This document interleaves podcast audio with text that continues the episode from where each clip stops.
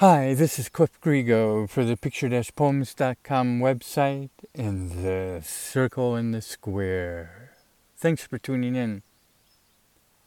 I wanted to try something new this morning. This is a dialogue tape. And uh, I'm preparing for tomorrow uh, what I call Trinity uh, Day, Trinity Day. And that's coming out of that uh, sound poem uh, piece that I did uh, last season. And uh, it's, in, for many reasons, I think that 1945, uh, July the 16th, at precisely 5.30 natural time, I believe, in the morning, when the first uh, plutonium implosion bomb was detonated and worked and it took the whole universe perhaps uh, by surprise. Well, uh, to be very quick and very brief, why that, in my view, is so significant is that perhaps you've heard of the shift of moving from the Holocene, that literally means the present era, into the Anthropocene or Anthropocene, um, the age of uh, where humankind or man becomes the dominant formative geologic, not just natural, but geologic force on Earth. That transition, now widely accepted by the scientific community, in my view, well, the geologists say always put a, a so-called, it's a beautiful term, a golden spike to, make, to mark an epoch. And uh, um, my golden spike, so you have to debate and discuss and dialogue, all very different processes. Uh, what is the appropriate place? What is the appropriate time? Well, uh, my vote would go for exactly Trinity Day. Why? Uh, because um, that's when uh, humanity entered not just the nuclear age. That's an ugly expression. I always say poetically, if there were angels, if there are angels, um, they would all shed tears on that day, for they would see from the perspective of the entire universe that we here on earth, all brothers and sisters here on earth, um, uh, have taken the wrong path.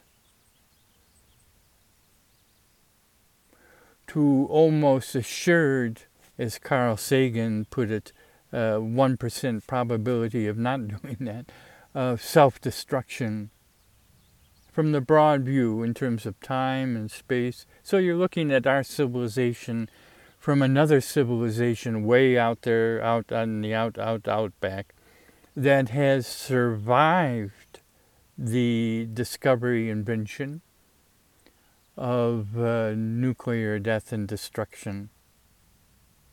And a lot of things could be said about that, and I don't want that to become our main theme, but it's important.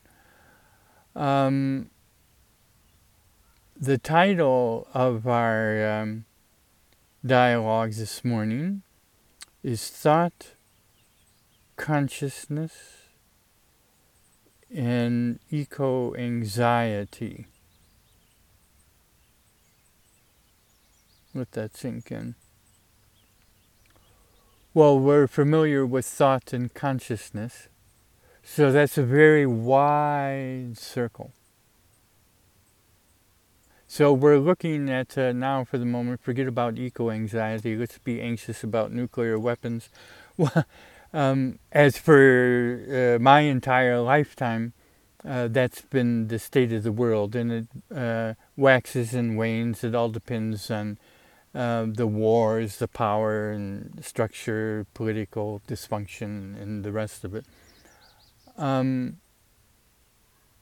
but for the philosophically, logically uh, inclined, um, Carl Sagan, in my view, was right.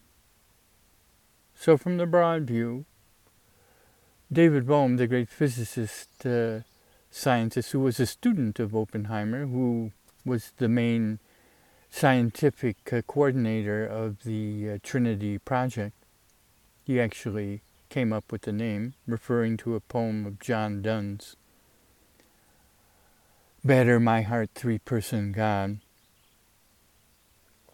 Well, at that moment, that's where I would place the golden spike, because that not only for the first time, uh, just like the iridium that marks the uh, great extinction theoretically 65 million years ago when the dinosaurs went extinct and mammals were given their chance on our wonderful planet Earth.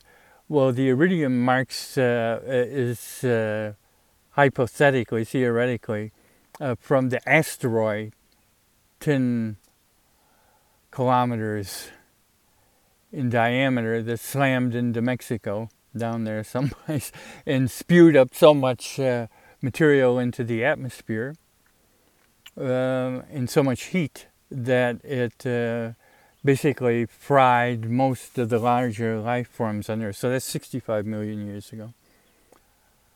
Well, in a similar way, the more than 2,000 nuclear tests, atmospheric tests, that took place,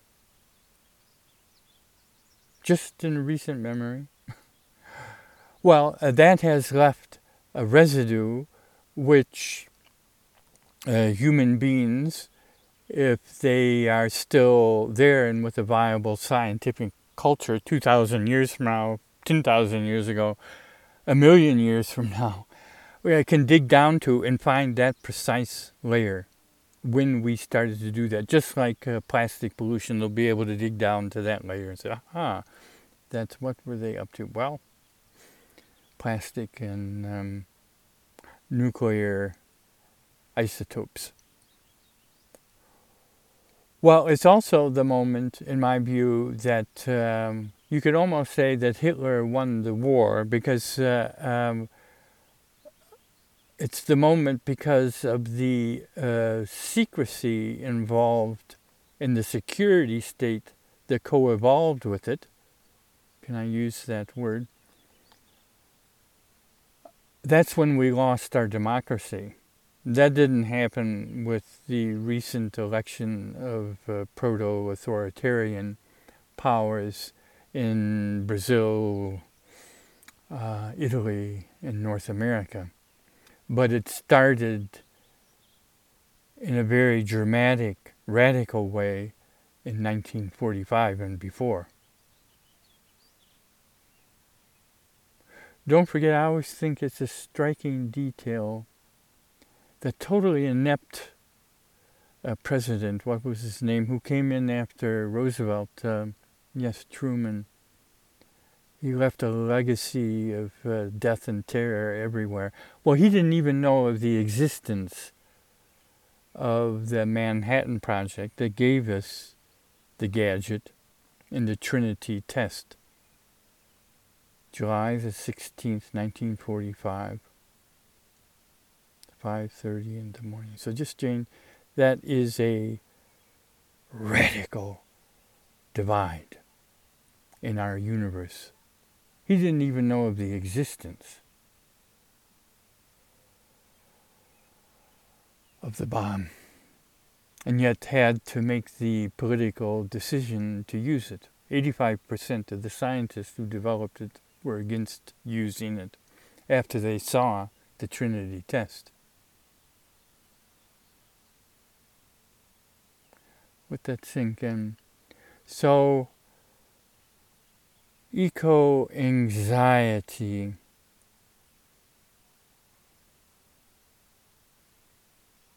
A kind of Weltschmerz of world suffering, as they say in German.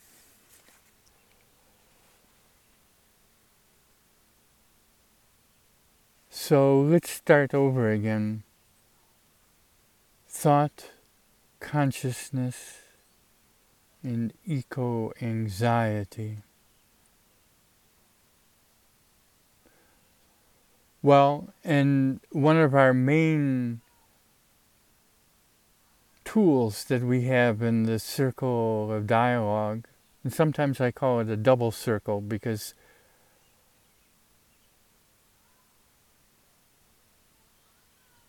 I've noticed that it's very helpful to take an event, a documentary, a problem, a book, a poem, say like the Trinity test, and use it as a mirror of consciousness.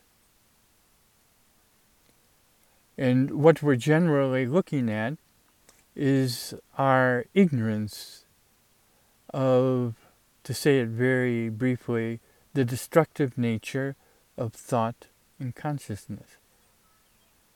So let me do that. Uh, we're going to be talking about um, climate crisis, climate disrupt, disruption, climate emergency. there are many different uh, memes, hashtag, uh, adjectives, composite nouns circulating in what I would call the cloud of collective consciousness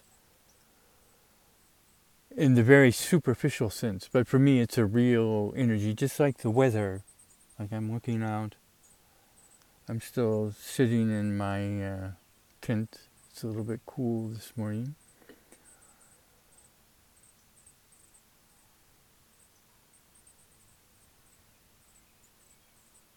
So the double circle and the out the that one of the circles works as a mirror. So we're just looking at it. So let's move away now from Trinity, but mark that date, the 16th of July.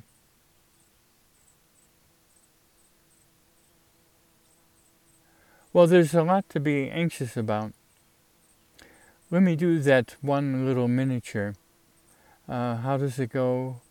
Right action in the face of runaway climate change. So don't forget the spirit of the miniature as an art form. It's part poem, it's part music, it's part sound poem, it's part aphorism, uh, it's part dance, it's part, uh, as you say in the uh, yoga tradition, a sutra uh, it's like a quartz crystal that we cut and polish and, and work on and carry in our pockets and then pick up and meditate on and constantly uh, refining it down to essence. So there are always questions. Right action, that's ethical action. Right action in the face of runaway climate change. So there's a lot just in that first breath or phrase. Right action. Well, maybe you're not concerned about right action. Like most artists or musicians or poets aren't by definition because uh, art and music, especially music in the current era, especially art music, has nothing to do with the world basically. Um, it's uh, highly in the negative sense, abstracted art form that's basically uh, surfing on the greatness going all the way back 300 years ago of the Western tradition and is rather lost in my view. That's why it doesn't have any real life energy to it, elan vital.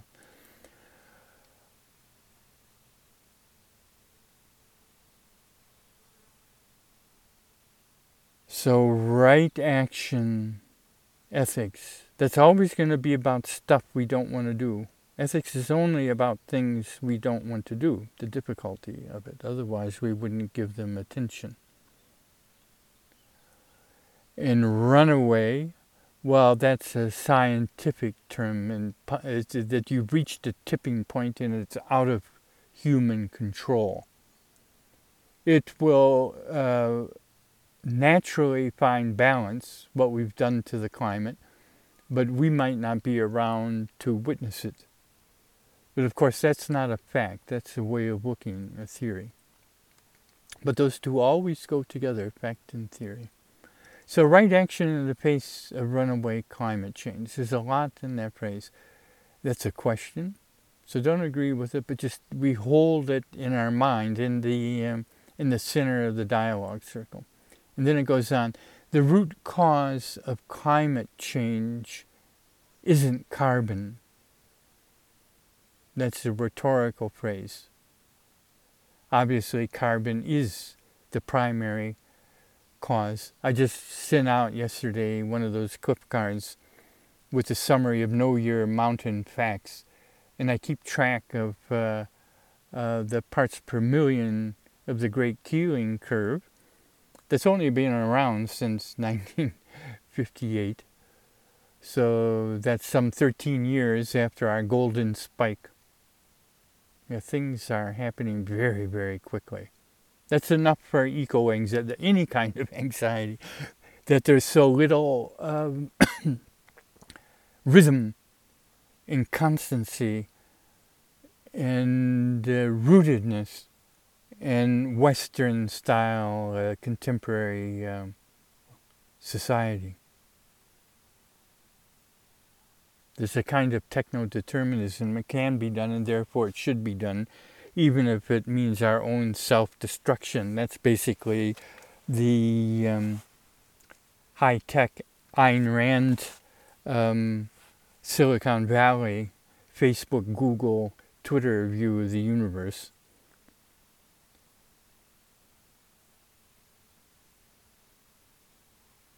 So the root cause of climate change isn't carbon. So just consider it. It's the destructive, divisive nature of thought itself. Now let that sink in. Okay, so now we're in a vastly wider circle. And that's the whole point of this dialogue tape. So imagine now we're, we're getting gear together, sitting around the morning campfire up here at Heartbreak Meadows, and we're going to uh, go up and see firsthand with our boots um, in breath the unraveling of wilderness that's happening right before our eyes if we learn to read it like a book. If you don't read German or Dutch or Italian or Greek or whatever language, and somebody gives you a book, well, you're not going to be able to do much with it. It just looks at, you can admire the beauty of the script. Uh, but if you're serious and you needed to find out what's in that book, the mysteries of eco anxiety, say, well, then you have to learn the language, right? And uh, nature is no different. It's speaking to us in this language that we don't even listen to. The plants, every single species is telling us a story. And we don't slow down enough even to look. And so, no wonder we're not only full of eco, uh, I was going to say ecocide, which we are, destruction of our own habitat as a whole, but eco anxiety. Yeah, we're overusing the preface eco. That just means house, economy. So the uh, finances of a household, but now for the entire earth. Isn't that lovely? So we have eco music, eco. and don't forget, I have accused um, or suggested, without attacking people, that's not a part of dialogue. But that doesn't mean you're not fierce.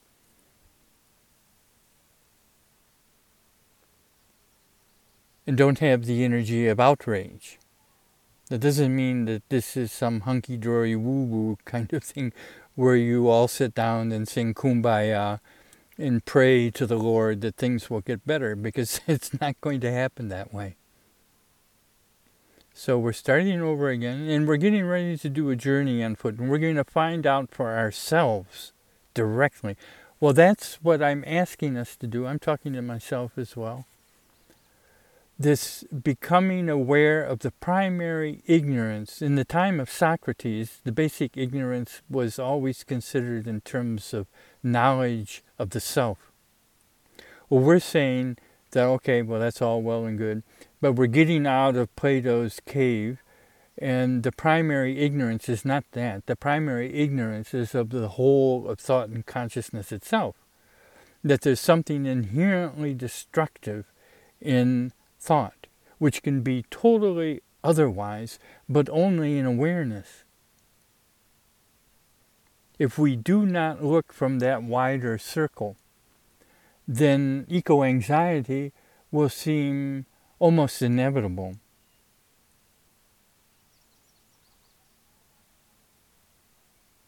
But if we do look from the wider circle, I would suggest that it's nothing at all. So, how is that possible?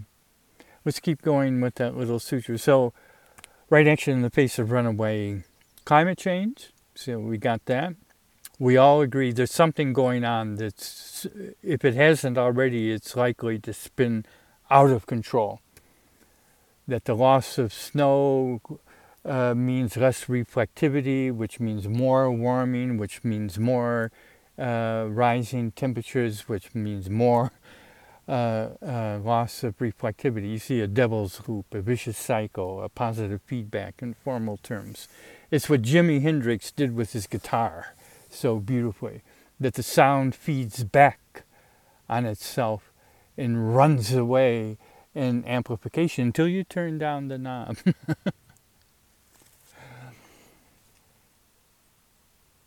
so the root cause isn't carbon, we got that. We know carbon's absolutely crucial.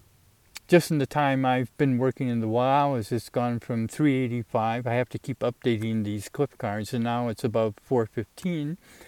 Uh, just in, say, you're 30 years old and listening to this tape, well, just in your lifetime, carbon has almost, uh, uh, with all the um, UN climate uh, uh, panels and the rest of it, it's increased by 65%, uh, just carbon.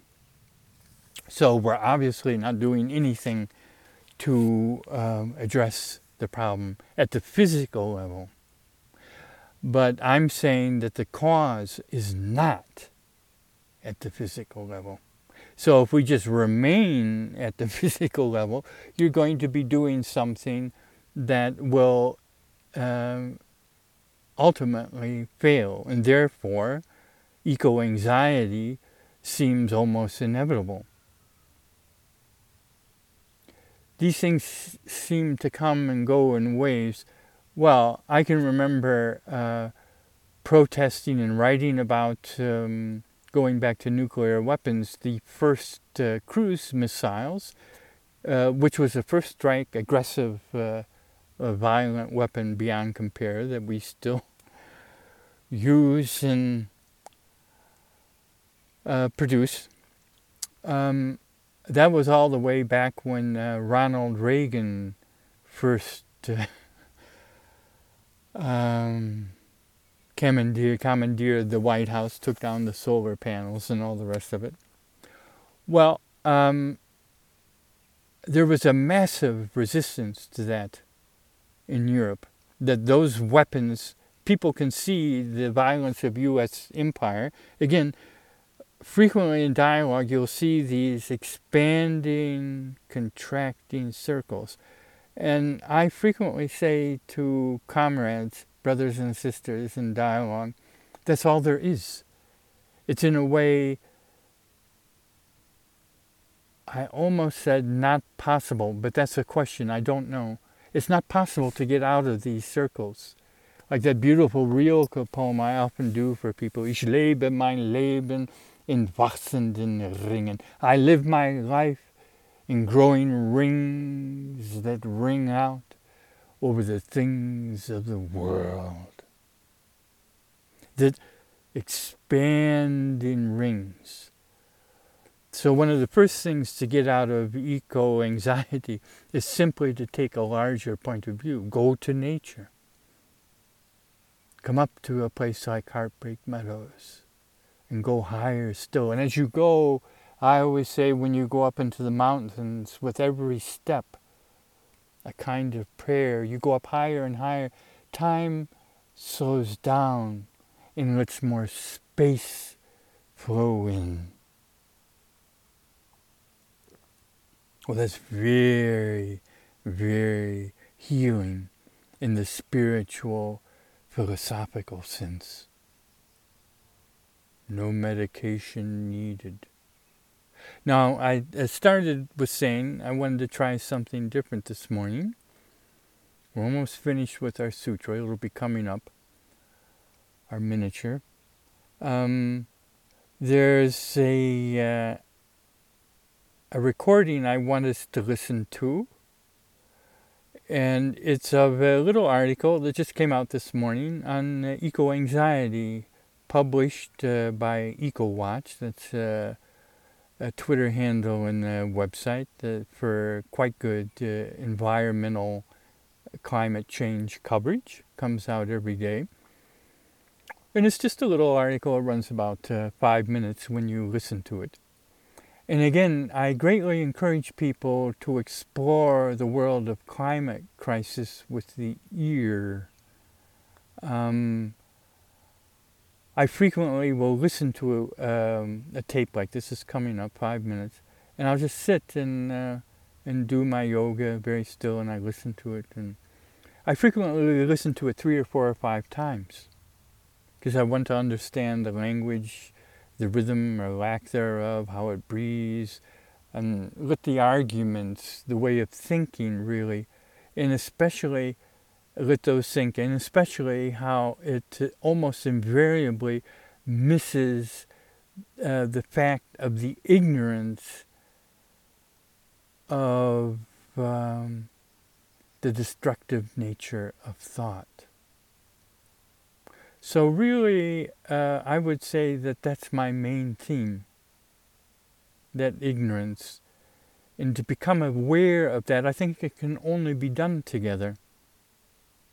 And as David Bohm pointed out, that uh, he believed, in Krishnamurti to a certain extent as well, um, that it can only be done in dialogue. In dialogue, um, it's like uh, Henry David Thoreau would say, quoted by John Cage music is continuous, it is only we who turn away, which is true. And you could also say dialogue is continuous. It is only we who turn away, which I also think would suggest is true.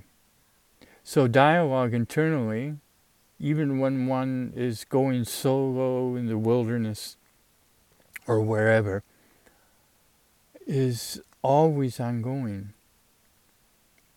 So, we're observing the movements of thought without trying to change anything. That's Alexander technique.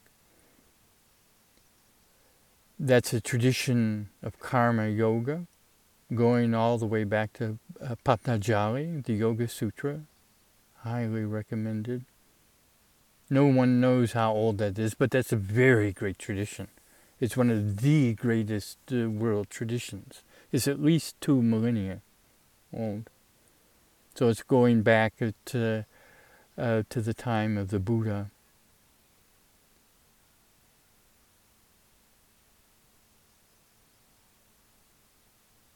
So we're looking at that. So how does the sutra go? So we've got that. Hmm? Runaway climate change. So that's watch that like a hawk. What are the signs of runaway climate change? Around here, it's uh, one of them is wildfire, drying a hotter, drier climate. The wind changes, the change in the jet stream. There are any many, then especially what the plants are telling us. But obviously, if we don't know plant language, we're going to have a hard time figuring that out. Unless we suddenly wake up and the forest next door has been clear cut. And then we say, hey, gee, what the hell is going on here? Um, but the plants are talking to us all the time if we're willing to listen, just like music is doing that. And so, you know, there are multiple ignorances, can we say that? the ignorance of sound and music of the current era, even though we have a technology beyond all compare, is absolutely breathtaking. That's what Silicon Valley can't figure out. um, but the level of musical ignorance is um, tragic. And it's everywhere, including professional musicians. So this nested circles, circle within circles, like the drops in a quiet pond. You throw a rock in and it rings out these marvelous waves that go out. And they commingle and interpenetrate, and as if they go right through each other, and ringing out. And where do they stop? Oh, we don't know. Well, that's a very good image for thought and consciousness. So we're looking at this ignorance with all our energy. That's the key point.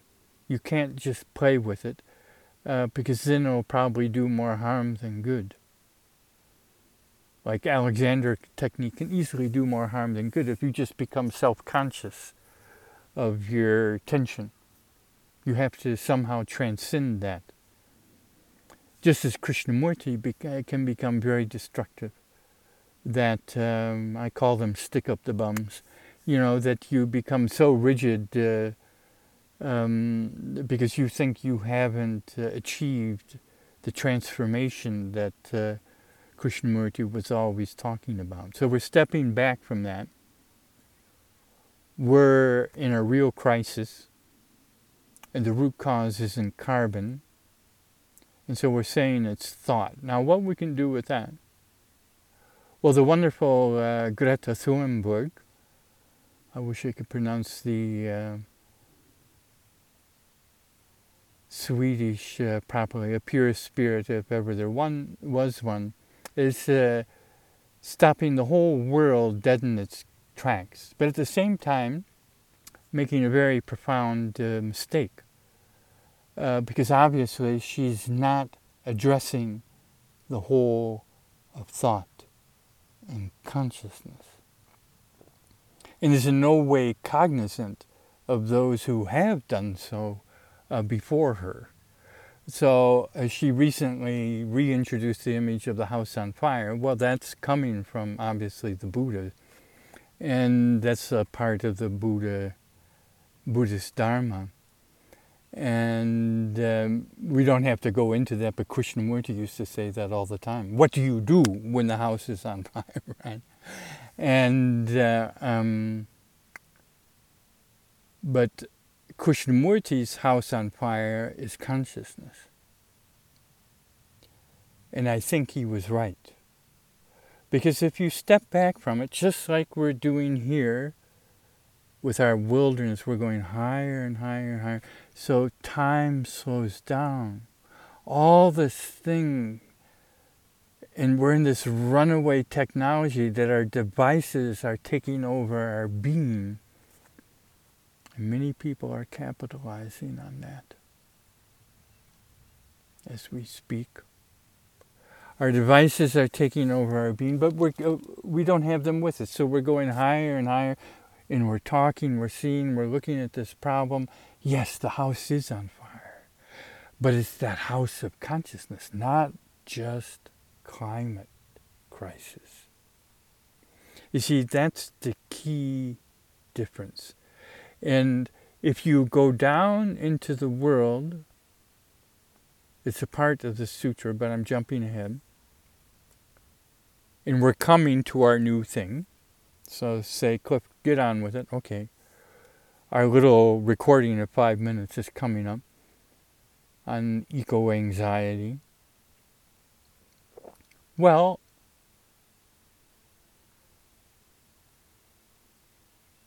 we're looking at that. And that looking alone and together, dialogue is continuous. It's only we who turn away. Music is continuous. It is only we. What a beautiful way of being. The music is always with you. Dialogue is always with you. It's a way of saying that love is always with you. So there's no resistance. The destructive nature of thought. So that's a question is thought destructive? And then it goes on I wrongly divide myself from the world.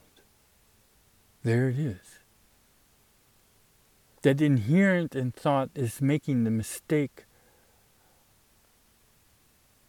of wrongly dividing myself from the world around me. This world, draw it as a circle, it's the world of everything not thought, the world of nature. But is consciousness just something in the brain? No. Consciousness in this view is something vastly beyond thought itself. It's an, in the energy of the universe that's manifesting in us.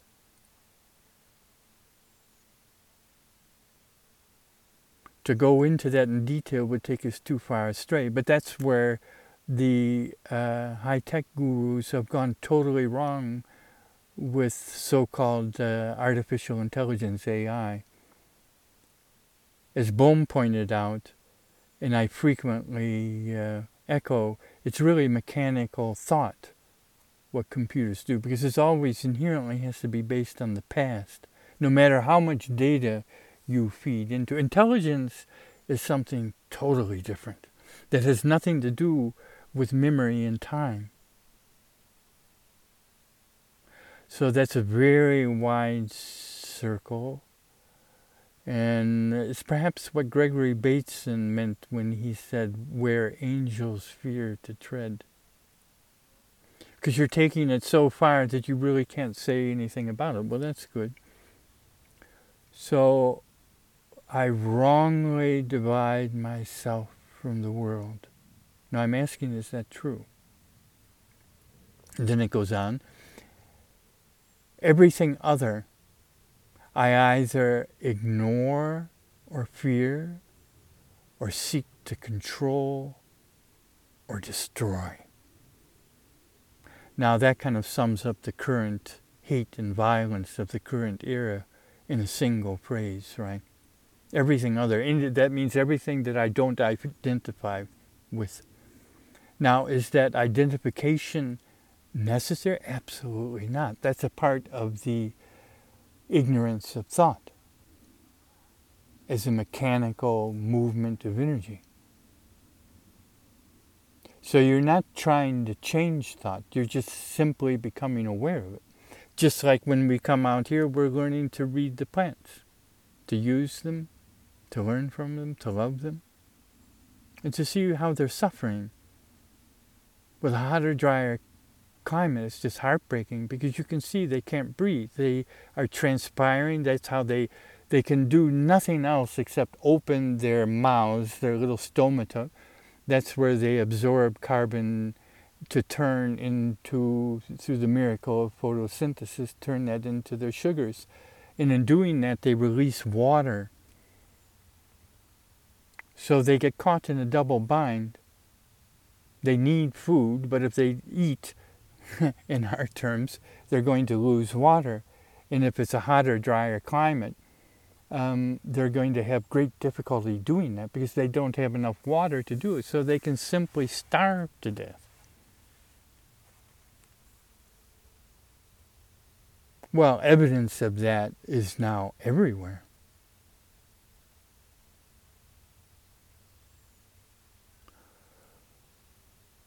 So everything other I either fear or ignore.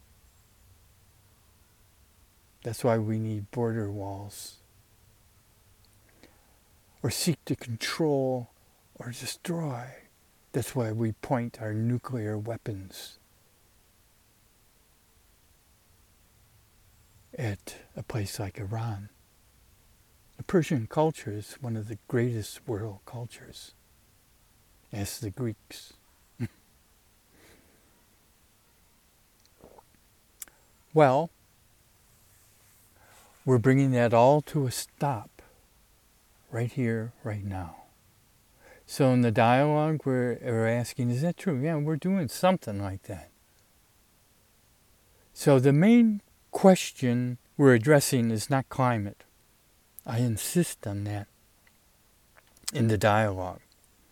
It's not climate, it's conflict. Because in our relationships, conflict is uh, the if we're looking at it, uh, relationship as a natural historian, that's the primary feature. in the current era is conflict. It's everywhere. And it's not just politics, that's self evident, but it's also in the arts, it's in science. So, in the longer version of the sutra, I wrap it up with this thing that for me is, is vitally important about the geometry of life. That should be a whole little monograph book. The geometry of life is not two guns pointed at each other. It's a circle. We're all brothers and sisters, you and I, the rock, the river, the tree, the sky.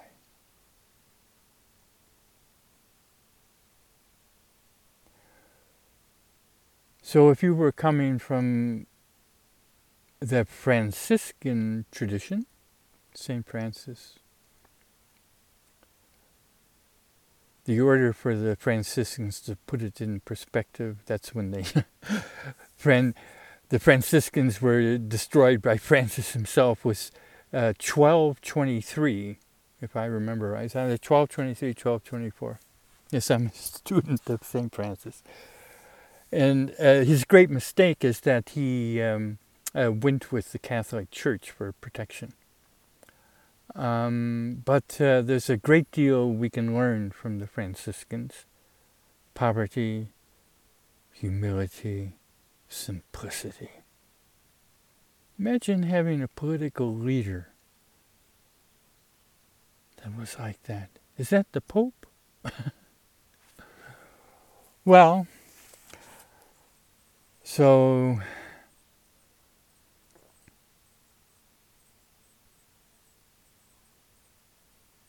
that's a totally different uh, way of being. So, in my view, it is wrong ethically to enter the geometry of life worldview of two guns pointed at each other. It's the difference between, uh, for logicians, it's the difference between a debate and dialogue. In debate, there are clear winners and losers, and in some very limited uh, cases that might be appropriate. If we're debating uh, what might be the best metal to make a trombone out of, well, we can debate that and demonstrate different things.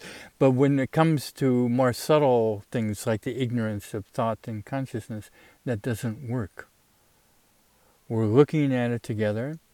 And the main thing we're looking at is our assumptions hypotheses, theories, beliefs, attachments that uh, are maps of the world, our worldview, our ideologies.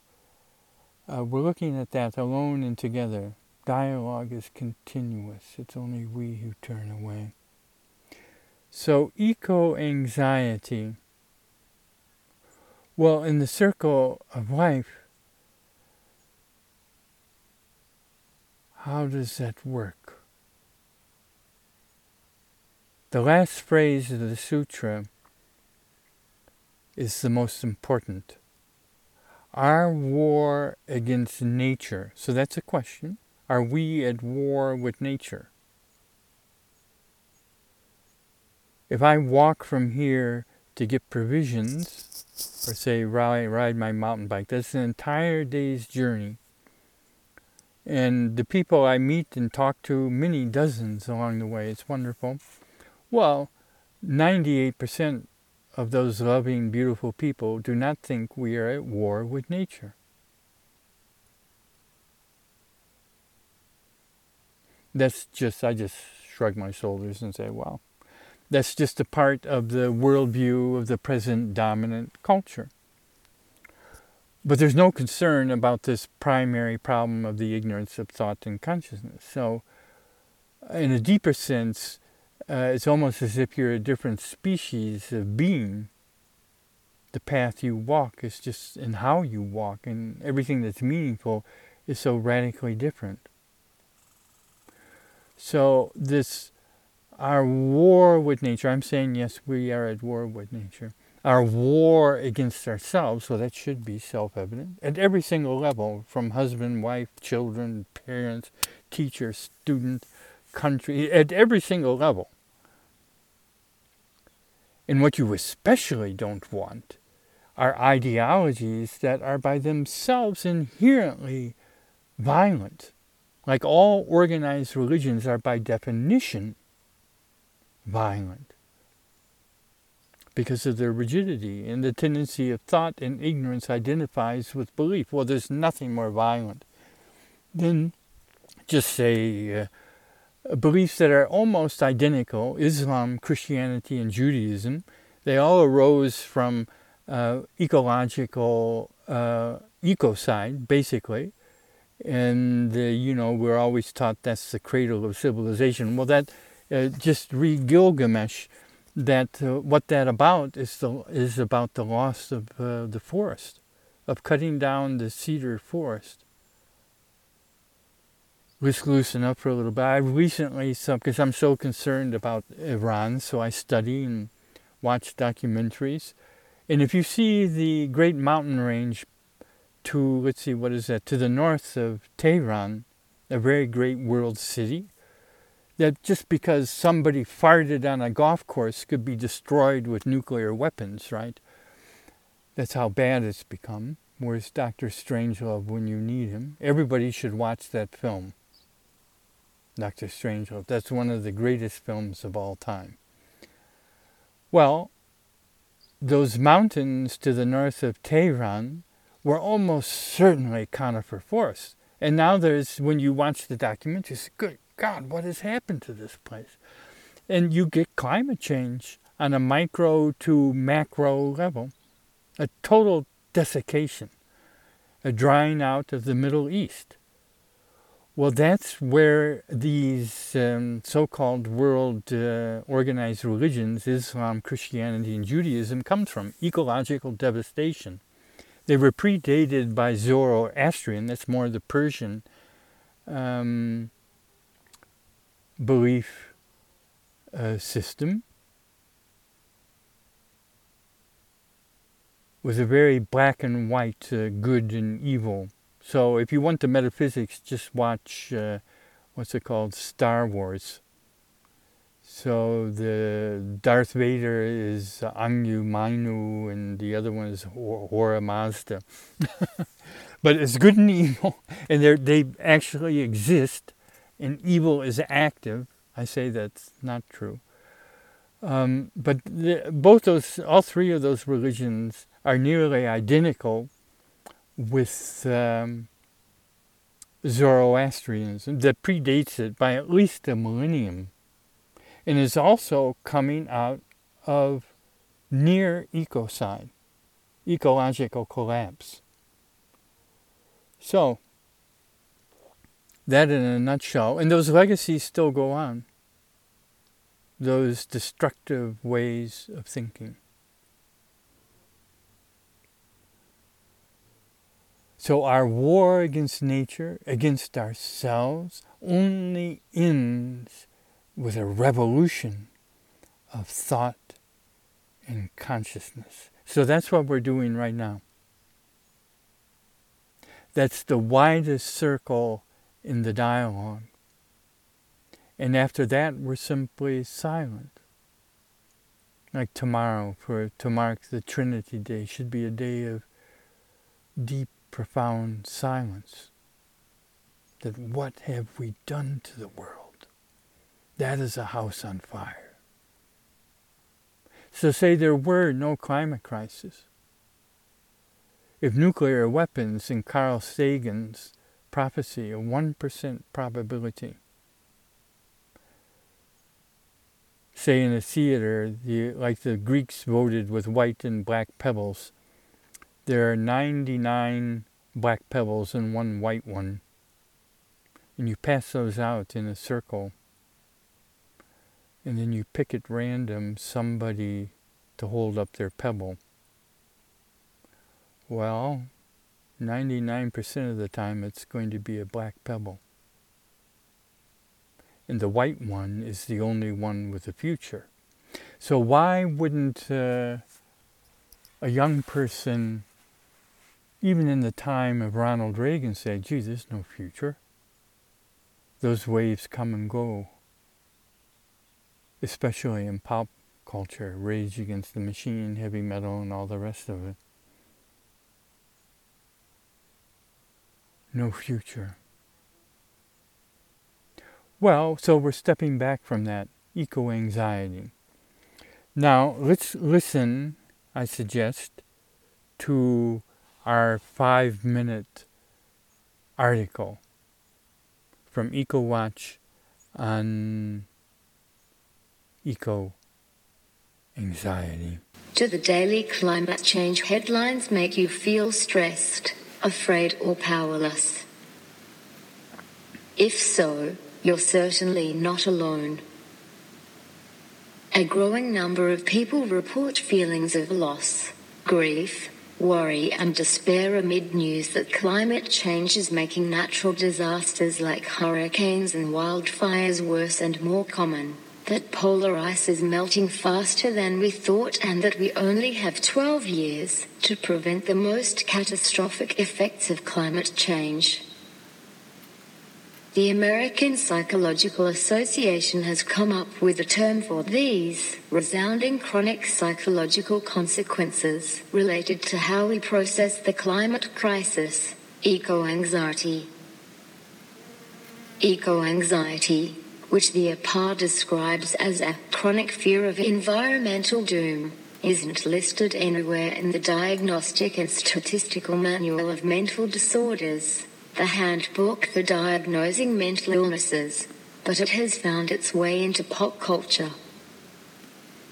In an interview with the Sunday Times promoting his new solo album, Radiohead frontman Thom Yorke said that uncertainty stemming from societal issues like climate change is contributing to a rise in people's anxiety and depression around the world. And a recent episode of the popular Bo drama Big Little Lies showed that children can be just as vulnerable to eco anxiety as adults as the nine year old daughter of one of the main characters has a panic attack at school and faints in a closet following a lesson about climate change. Her class is evidently talking about climate change, and she's gotten the message that we're doomed, a school psychiatrist tells the main character afterward. A teacher adds that it's important for the children to deconstruct climate change so they can process it. Pop culture's absorption of eco anxiety shouldn't come as a surprise. It's capturing the zeitgeist of a US under an administration that actively denies climate science despite widespread public belief. In December 2018, a Yale University survey found that nearly 70% of Americans are at least somewhat worried about climate change. 49% feel afraid, and 51% said they feel helpless. And a recent Harvard Public Opinion Project report found that 45% of young Americans believe climate change is a crisis and demands urgent action. One 2018 poll found that three quarters of millennials report that consuming negative media about climate change has had an impact on their mental health. Even climate scientists and writers are feeling the effects of confronting the existential threat of climate change every day. Peter Kalmus, a climate scientist at NASA's Jet Propulsion Lab, says that climate grief strikes unexpectedly, even on the job. In a millisecond, without warning, I'll feel my throat clench, my eyes sting, and my stomach drop as though the earth below me is falling away. Kalmus Roten. Yes! A magazine. During these moments, I feel with excruciating clarity everything that we are losing, but also connection and love for those things.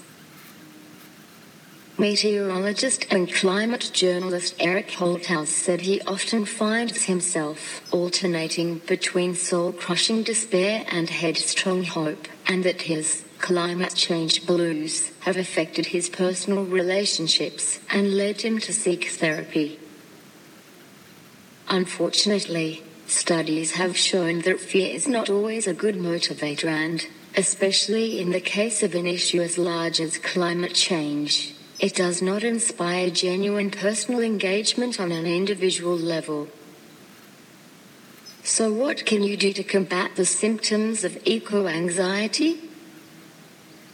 In its 69 page report on the mental health effects of climate change, the APA recommends that its practitioners support individuals' efforts to build resiliency, find personal meaning, and maintain connections to place and one's culture, among other things.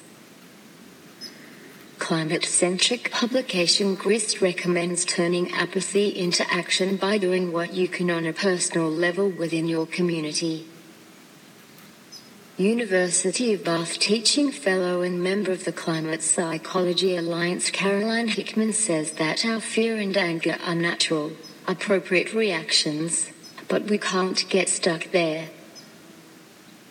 In cases of people suffering from eco anxiety and similar issues, the hope is to find paths towards a new world shaped by a deepening understanding of our relationship with the planet and how our future is ultimately entwined with the survival of other creatures, Hickman wrote in an article for The Conversation. Well, there you have it. Thanks to EcoWatch for that um, excellent uh, summary and article. Um, so, this is probably a good place to hit the pause button and then we'll start part two after a little bit of refreshment and rest.